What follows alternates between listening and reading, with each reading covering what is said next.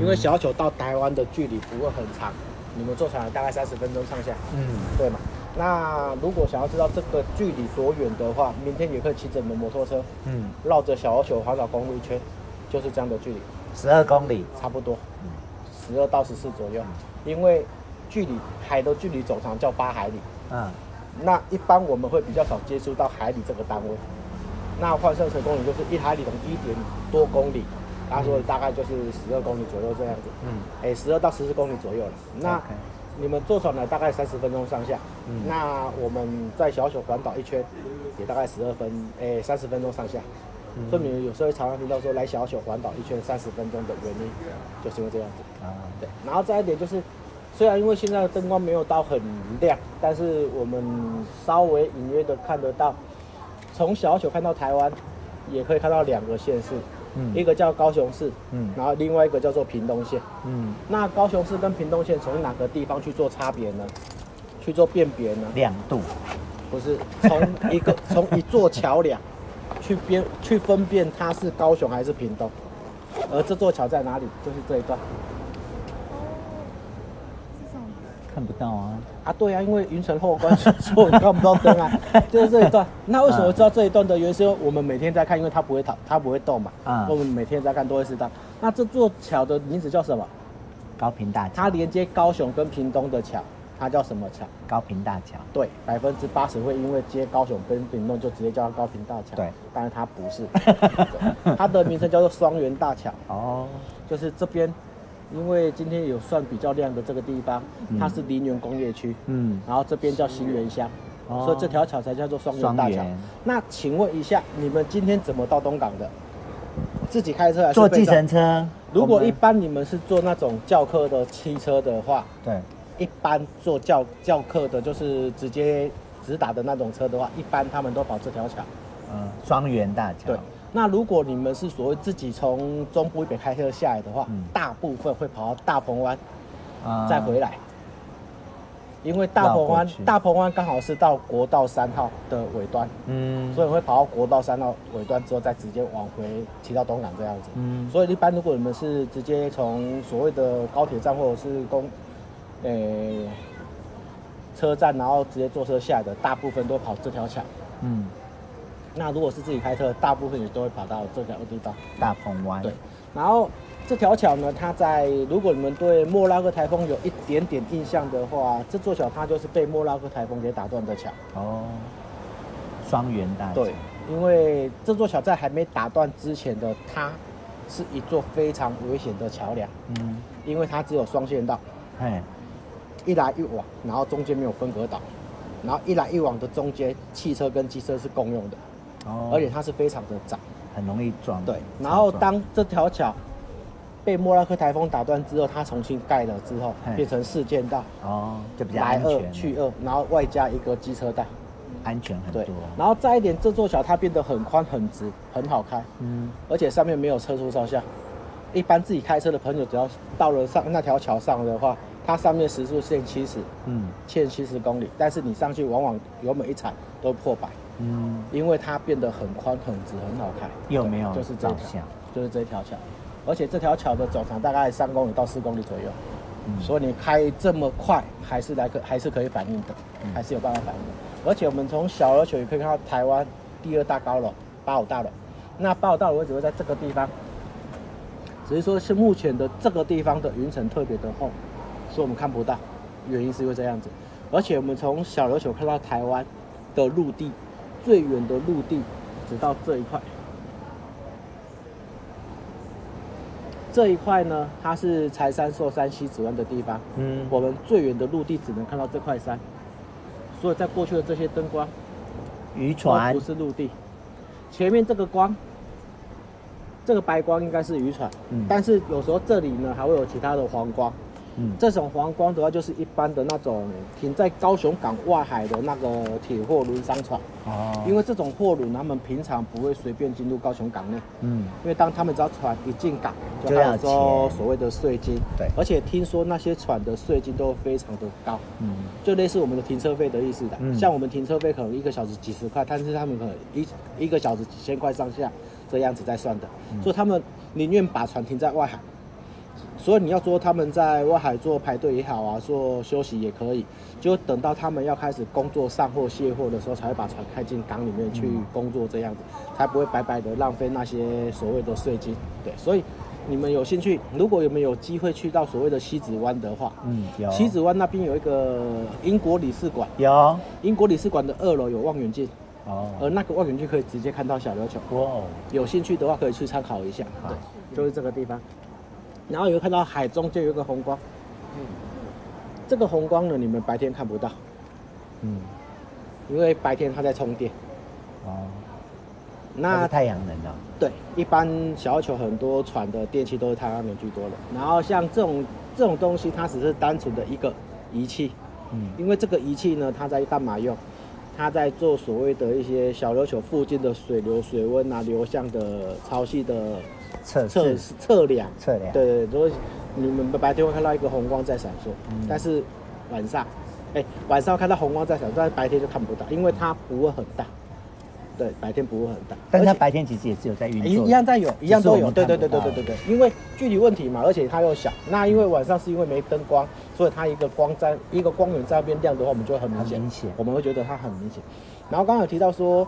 这个地方是看海龟的地方嘛？嗯，那如果你们有兴趣，真的想要这个地方看海龟的话，嗯、有两个时段，是很推荐你们来的时段。嗯，一个叫早上的六点到九点，嗯，另外一个叫下午的四点到六点，嗯，因为海龟这两个时段是在吃饭的时段，嗯，所以当海龟在吃饭的过程中，换气的频率大概五到十分钟就会会起来一次，因为海龟跟人一样，都是用肺呼吸的。嗯，那当吃饭的过程中，他们会一直活动，所以他们血液循环就比较加速，所以他们换气频率就比较高。嗯，但是如果你们真的没有办法在这两个时段来的话呢，嗯、一样看得到海龟，嗯，可能时间可能要拉长一点点，大概十到三十分钟，因为他可能吃饱饭之后就不用一直活动，又不一直不用一直滑，然后慢慢滑行，然后再起来做换气就好了，所以可以拉的这么长。但是像晚上的这个时段呢，你觉得海龟看不看得到？看不到，为什么？太暗了，除了暗以外的，它也不会上来。会，海龟晚上还是会上来换气。嗯，因为海龟一口气不会超过两个多小时。嗯，所以他们在晚上睡觉的过程中，他们还是需要起来做换气动作。换完继续睡。对，所以像以人类来做比喻的话，就是半夜起来尿尿的感觉。嗯，就是他们这个样子。那以人来做比喻的话，你一个小一个夜晚起来五六次的尿尿就好了。你觉得你那天的睡眠品质好不好？不好。海龟的睡眠品质就是这样子，因为为什么没有人在半夜看海龟的原因？假设今天的天气非常的允许，非常的好，很亮，你看得到海平面，嗯，那你在这个地方等了两个小时，海龟起来换完气，又下去，它马上下去，啊，你它换完气的过程中，你没有看到，它下去又是两个小时，嗯，所以没有人在半夜看海龟的原因是因为这样子。而且海龟会上岸的时间点只有在五月到十月。生蛋，对，这个时间是它们回来产卵的季节。然后刚刚有提到说小琉球附近的海龟有一百八十只嘛，对，但是这一百八十只不是都住小琉球的海龟？嗯，在小琉球海龟可分成三种类型，一种叫做住小琉球的，嗯，从小在这里生长，嗯，但是长大呢会回到原来的地方去生蛋，因为海龟有一个习性跟那个鲑鱼很像。所以他们会会有所谓的回游的状态。嗯，那第二种呢，就是住国外。嗯，然后到了五月到十月会回来生蛋的海龟。嗯，然后第三种呢，它是路过的海龟。嗯，那何谓路过？就是它要从 A 去 B 生蛋，然后经过小琉球就暂时的休息一下，然后吃个饭补充个体力，然后就被记录到了。嗯，这个算一只。嗯，对。然后再来一点就是，这样这些海龟，如果你是每年的十一月到隔年的四月。看到的大型海龟，这些就是住小琉球的海龟哦。那如果你是五月到十月看到的大型海龟，这些就有可能是回来生蛋的海龟。嗯，对。但是小琉球的海龟一年四季都有，所以你们不用刻意的挑夏天来玩，只是看到可能是住的或者是来这边的。因为一般只要想到离岛，想到海岛，他们玩的时间一定都是所谓的夏天。嗯。但是你们今天有去浮潜的话，你们觉得海水冰吗？有点冰，有一点冰。好吧。正常来讲的小琉球的海水温度呢，它不会到很冰。嗯。因为小琉球海水温度年平均落在二十四到二十六度。嗯。就算陆地上的温度再怎么冷，下水的温度就是十二是呃二十四到二十六左右，固定。对，那如果你是你们是住中部以北的客人的话，我会更建议你们冬天再来，嗯，因为小琉球冬天的温度大概落在十六到十八上下，嗯，那对中部以北的客人来讲都是舒服的温度，嗯，但是你十六到十八的温度，你去玩水，海水是落在二十四到二十六，嗯，对，那。你们夏天来会夏天来玩水会觉得海水很冰的原因，是因为夏天的陆地上的温度太高，嗯，所以碰到海水会很冰。但是有时候你夏天来玩水，海水还是热的，嗯，因为它表面上会因为阳光的照射，对，或者是人为的翻动，所以不建议你们夏天来的。还有另外一点，就是你们夏天来的话，会看到很多只脚，人的脚吗？对，哦，因为去浮潜的话，大家都一一群一群一群，对呀对呀，所以下去的时候看到很多只脚。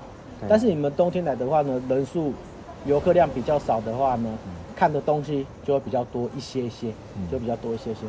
那我们也有这四个人一团，本来还有两个，他改明天。哦，来正再来正上方呢，有几颗星星。哦，有哎、欸。目前的天空上有几颗星星，那这几颗星星因为云层算厚，所以我们也不是看得很明显。那我们目前最亮的一颗叫做这一颗。以现在天空上来讲，最亮的星星叫这一颗。嗯，这一颗的名称叫做天狼星。天狼星，天狼星在古代它被称作贼星。贼星，因为它的亮度可以媲美月光。哇，在古代的话啦，因为古时候的人他们都会很早休息。嗯，那冬天更早休息，因为冬天的夜晚比较长，所以他冬天会更早休息。嗯，那。以前当小偷的朋友，他们只要看到这颗星星出来，就代表他们准备开始工作了。因为冬天夜长，夜比较长，所以他们工作时间就时数就比较长，所以他们看这一颗星星，这个叫天狼星，所以它古代又被称作贼星。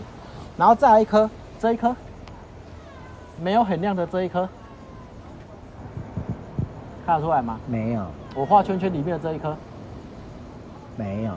很不亮的这个，后面的有看到吗？后面的有看到哈，它非常的不亮，嗯，非常不亮，对，一点点而已。对，这一颗不是我们一般的星星，卫星，不是。天空上的星星分两种类型，一种叫做恒星，嗯、一种叫做行星。嗯、那天空上呢？目前的天空上，除了这一颗以外。除了这一颗以外，全部都是恒星，嗯，所以这一颗就是我们讲的行星。那这颗行星叫什么名称？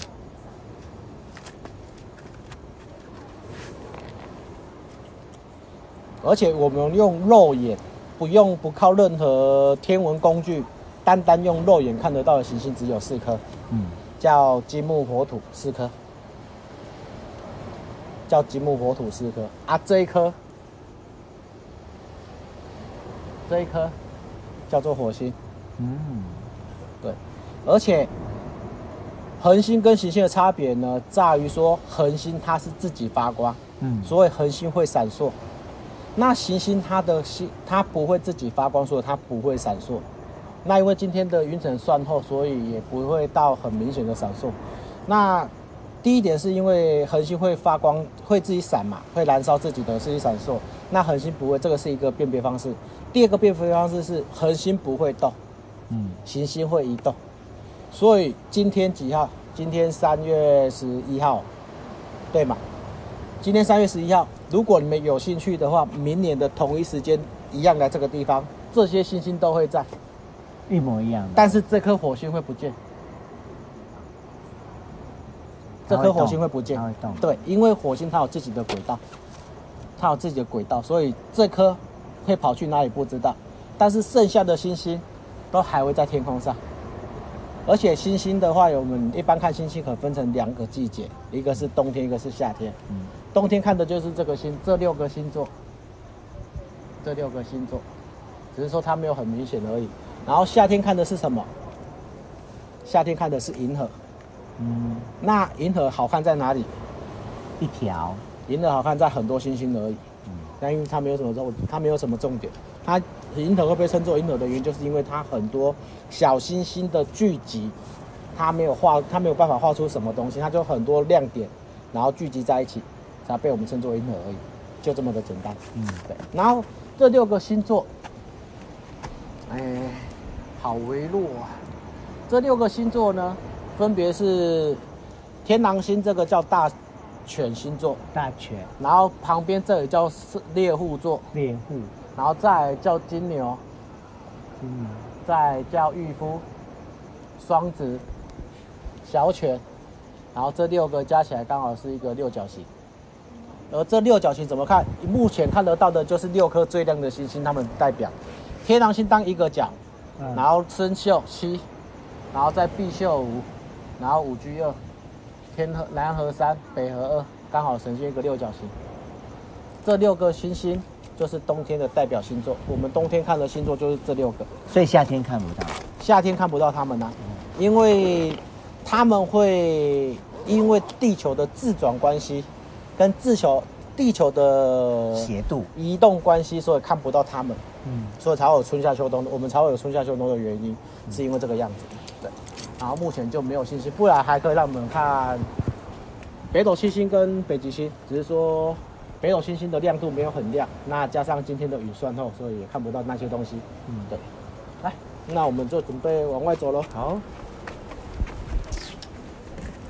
两只变两只，四只，现在有四只。跟着他们，他们知道我这里讲完，他们就有饭可以吃了。真的假的？为什么你会喂他们？我会喂他们。哦，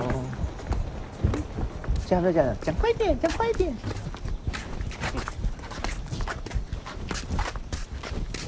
然后这个这个步骤的话，你看到它一个一个到进去这里。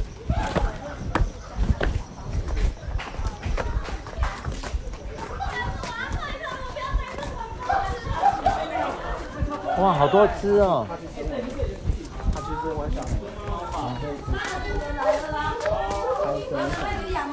好可爱哦！喂喂它们的，这是野猫吗？对啊，这是野猫吗？哦，好多好多喵！哎，都是咪咪哎，都是虎斑哎，这大橘哎，哦，吃饭时间。部长过来看，看一下，看一下，看这个比较快。哦，这个。照它可以吗？好可爱哦！哦，这哦，天哪天哪！每次都看不这个呢，好多咪咪啊！啊，好多咪咪！所以它每天就是这个时间会出现在这边，因为你会。对，看它有没有出来那种。而且他们都很亲人呢，亲人，亲人是今年，亲人。的，今年，两年，他们都可以摸哎，两年，今年。准备上摩托车了。好，来上车。哎，这个他们来导览一下，你讲多久了？怎么样？谢谢。谢谢这里，杨雨欣，我这里，我该去啊。我晓这边那个，来，然后本来会想喂这些猫的原因，是因为里面其中有一只猫，嗯，生小孩，不是啦，里面的原本其中一只猫，它是从。两年前的台风天，然后就一直自己一直在这个地方，然后因为它总共一一开始有三只一起，然后一只固定在这里，然后两只在前面的售票口被收被领养走了，然后那一只就固定在这个地方。嗯，然后有一天，我一样在带导览的过程中，嗯，他就带着我一样就跟着我跟我的客人，然后从这个地方走上去，嗯，走到上面的停车场。因为之前我车，因为夏天的话，这个地方车位比较多，所以我都把车停上来。然后那一天，他就带着我跟我的客人，从一路走上去。嗯。然后中间停下来做介绍的过程中，他一样停下，理他的毛。嗯。然后当介绍完之后继续走，他就跟我们继续走。嗯。那当我们骑完车之后，他就再自己走下来。嗯。然后就因为这样子想要去喂他，然后结果每次看到他都说忘记带饲料，忘记带饲料。结果有一天开始带饲料之后，嗯。我就几乎每天来喂，然后越喂越多只，就变成这个样子。然后再来你会，但其他只跟它是没有关系，没关系。然后你们会觉得小要求的猫会特别的多的原因，不是因为有人喂，嗯，是因为会讨厌猫的大部分就因为两个原因。嗯，第一个叫他们如果没有结扎的话，他们会有所谓的发情期，嗯，那个会很吵。对，那第二个呢？当猫如果没有去把它照顾得很好的话，他们会去偷抓东西吃。嗯，他们会去偷东西吃，因为他们都很会去偷抓东西。嗯，那当把猫喂习惯吃有饭吃之后，他们就知道哪个时间点有东西可以吃，他就不会去偷。所以他们就不太会去偷这个动作。而且我们会选择晚上喂的原因是因为这个地方是人家的店家。嗯，那白天来喂会造成人家不方便。对，所以白天十二点之前，早上十二点之前几乎很少看到他们，因为他们在住山上。嗯。但是十二点过后，他们才会陆陆续续的出来。嗯，那以前我会每天来喂，不管有带客人没带客人，我都来喂。嗯、但是因为去年过年开始有所谓的武汉肺炎开始之后，嗯、我就没有出来了，我就变有带客人才出来喂。嗯，不然之前不管有没有下雨没下雨都一样，所以这机车停了他们就过来了。嗯，对，所以现在就比较有带客人，他们才有饭吃的。但是也现在也不是只有我一个人喂而已，还有其他姐姐会帮忙喂这样。嗯，而且刚刚。有一只跑去生小孩，因为它肚子已经消下去了。哦，生完了。对，生完了。嗯，再过一个礼拜，可能就会看到他带他带小猫出来了。对。啊，臭钓鱼啊！来这里，我看到一只鸟吗？鸟。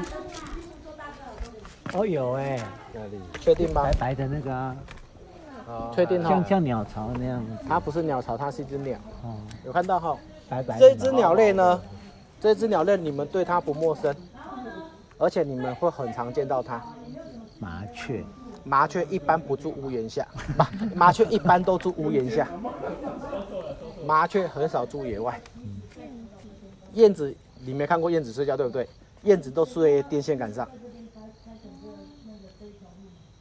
而且小琉球有某些地点的晚上，你只要经过的地方，有机会会遇到鸟屎雨。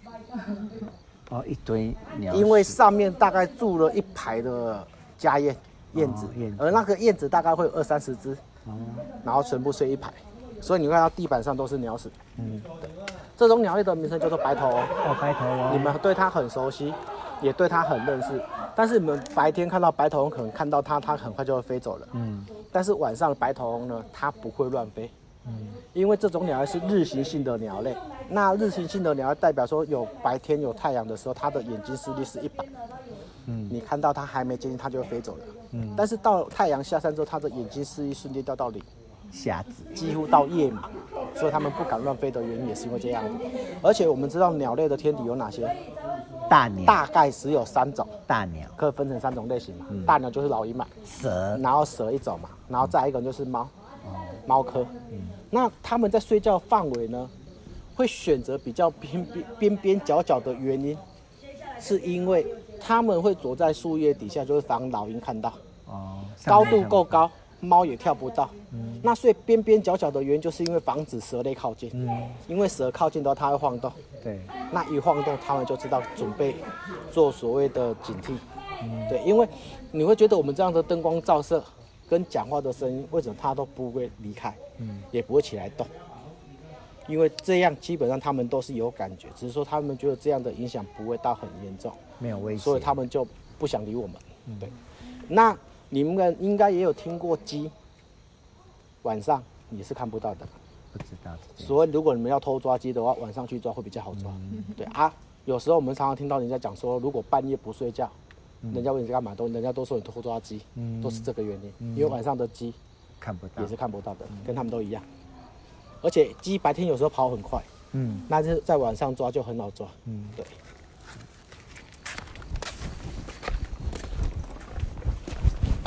然后这里有一只螃蟹，哎，陆蟹吗？哪里？这个洞里面，你在哦，有有有，我看到了，你再左上一个就。有有有，嗯，有。那躲在里面是寄居蟹吗？螃蟹，八卦，螃蟹，躲在洞里。一般的螃蟹哦，有看到吗？的爪子。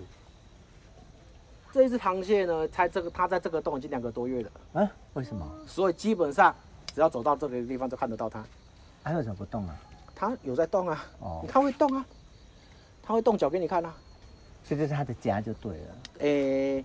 这种螃蟹，它在冬天的话，它有一个，诶，应该是说陆蟹，它们冬天有一个习性类似冬眠，哦，所以它们会躲在洞里面，不会出来。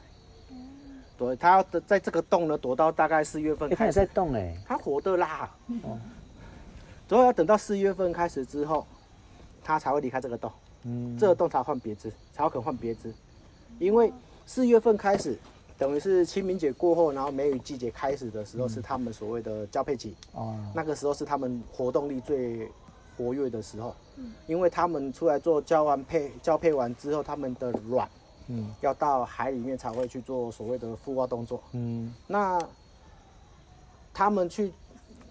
抖卵的这个行为就是我们讲的试幼，那只有母螃蟹才会到海里面，嗯，公螃蟹不会，嗯、跟海龟相跟海龟一样，母龟会上岸，公龟不会，嗯，意思一样。然后再来就是这种螃蟹呢，它在夏天出来的时候，只要因为我们知道螃蟹它需要水分，嗯，那螃蟹的水分来自于雨水，嗯，所以只要夏天下过雨后的夜晚，它们的活动会会特别的活跃，啊，所以它们在这条路上面。很容易被压死。哦，不管有下雨没下雨，它们都有机会被压死。嗯，所以如果我们真的有机会是冬天，哎、欸，夏天来玩来小琉晃的话，我会希望你们晚上骑车速度放慢，因为正常的游客他们骑车不会看地上。嗯，那在地的解说人员他们骑车不会看前面。嗯。都看地，都看地上，因为我们会去注意陆地上凸出来的东西，不管是叶子、石头、垃圾或者是螃蟹，我们可以闪，我们就稍微闪一下。嗯，所以如果我们在夏天的夜晚，经过一条很暗的地方，骑过去的时候，听到咔嚓两声，就代表你的轮子底下有一只生物。嗯，对，有可能是螃蟹，也有可能是寄居蟹。嗯，但是你要庆幸的是，你可能不是第一个杀死它的凶手。嗯，但是不会好到哪里去。嗯，因为它已经死得很可怜，也把它鞭尸。嗯，对，所以有时候我们希望游客在小琉晚上骑车放慢速度的原因，也是因为这个样子。嗯。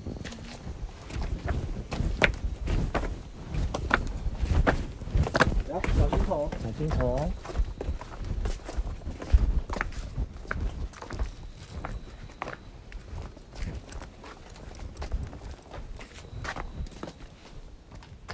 该看不到小猫咪吧？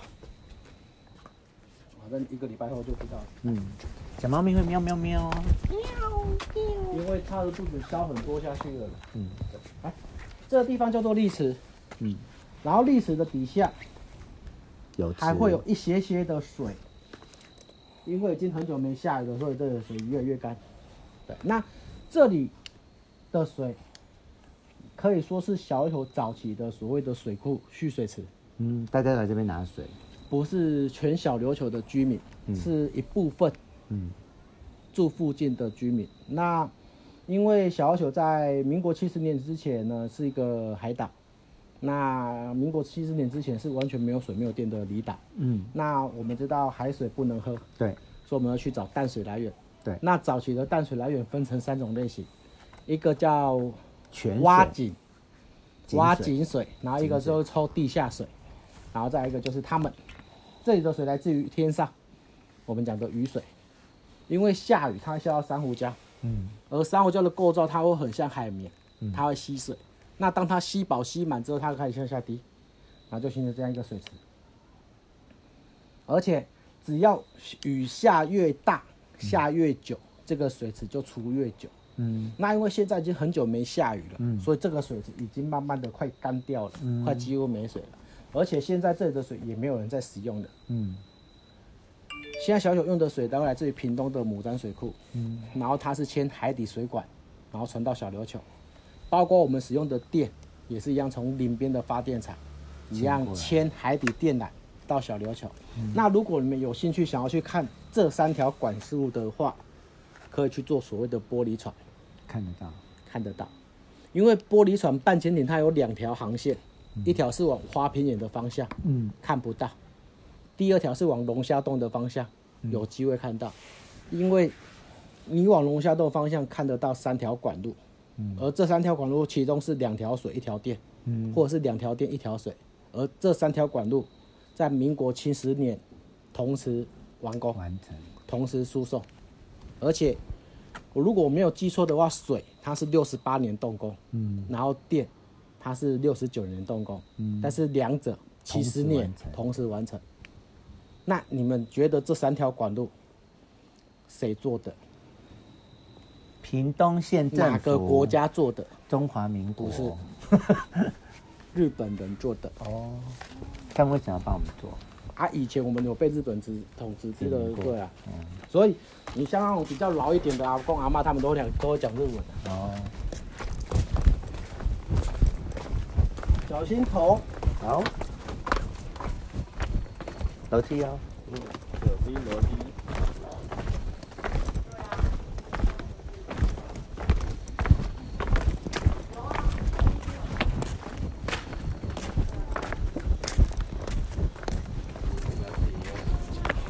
手，你说手电筒哦。可以啊，小心走就好。可以，没开销吗？你要盖销吗？是呀。哎，我们是会看到一个什么花啊？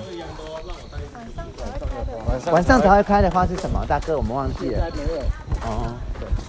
等一下带你们去了，但是现在不是他们开花的季节。哦。然后去都是风铃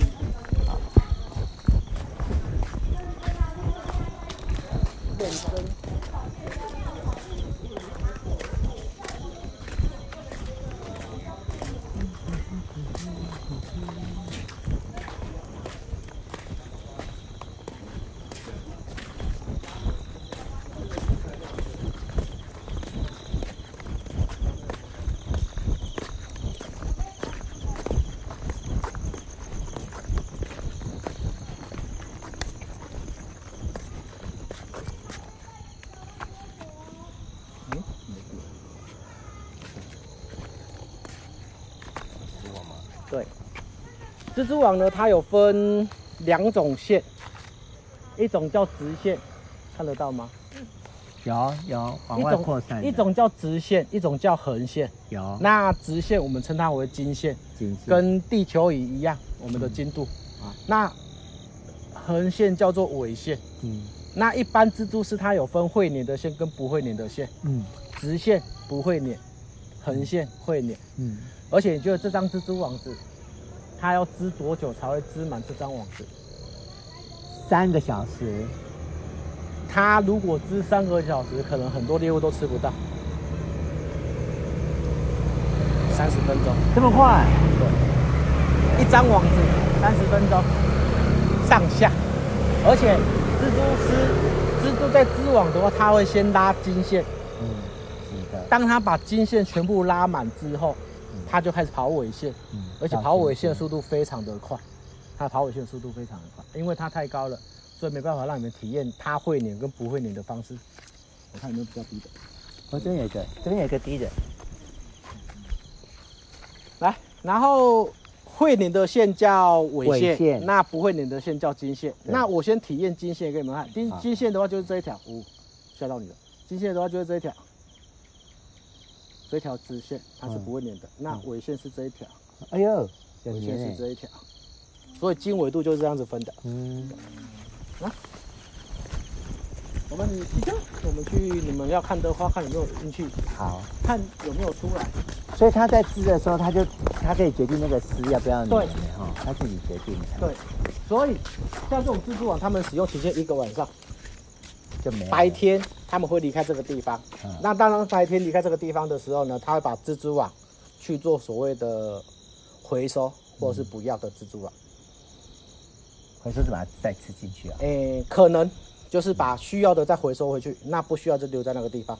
因为蜘蛛它不是专门盖房子给人家住的。假设它在这个地方织一个网子。然后白天它不可能再挂在这个地方嘛，嗯，因为白天挂在这个地方可能会被鸟类攻击嘛，嗯，所以白天它会离开这个地方，然后去躲起来，嗯，然后晚上再出来找地方织。那当它这个房子、这个网子如果没有去做所谓的破坏的话，会被别人占，可能会被其他蜘蛛给占走，对，因为它不是专门盖房子给人家住的，因为它不是专门的建筑师，嗯，对，所以他们白天会离开那个地方，就把蜘蛛网给做稍微的破坏，然后回来再重新补。嗯，这样子会回到同一张网？不一定，哦，但是基本上有机会。哎，这样讲起来，他们是都走在金线上，他们才会粘到自己。他们一定是走金线，就算他们自己被自己的尾线粘住的，他们有办法去做排解。嗯，他有办法做排解。好，那等我一下，我去拍一只深网的猫。好，那我们这边等你，对不对？好，等我再回来。好。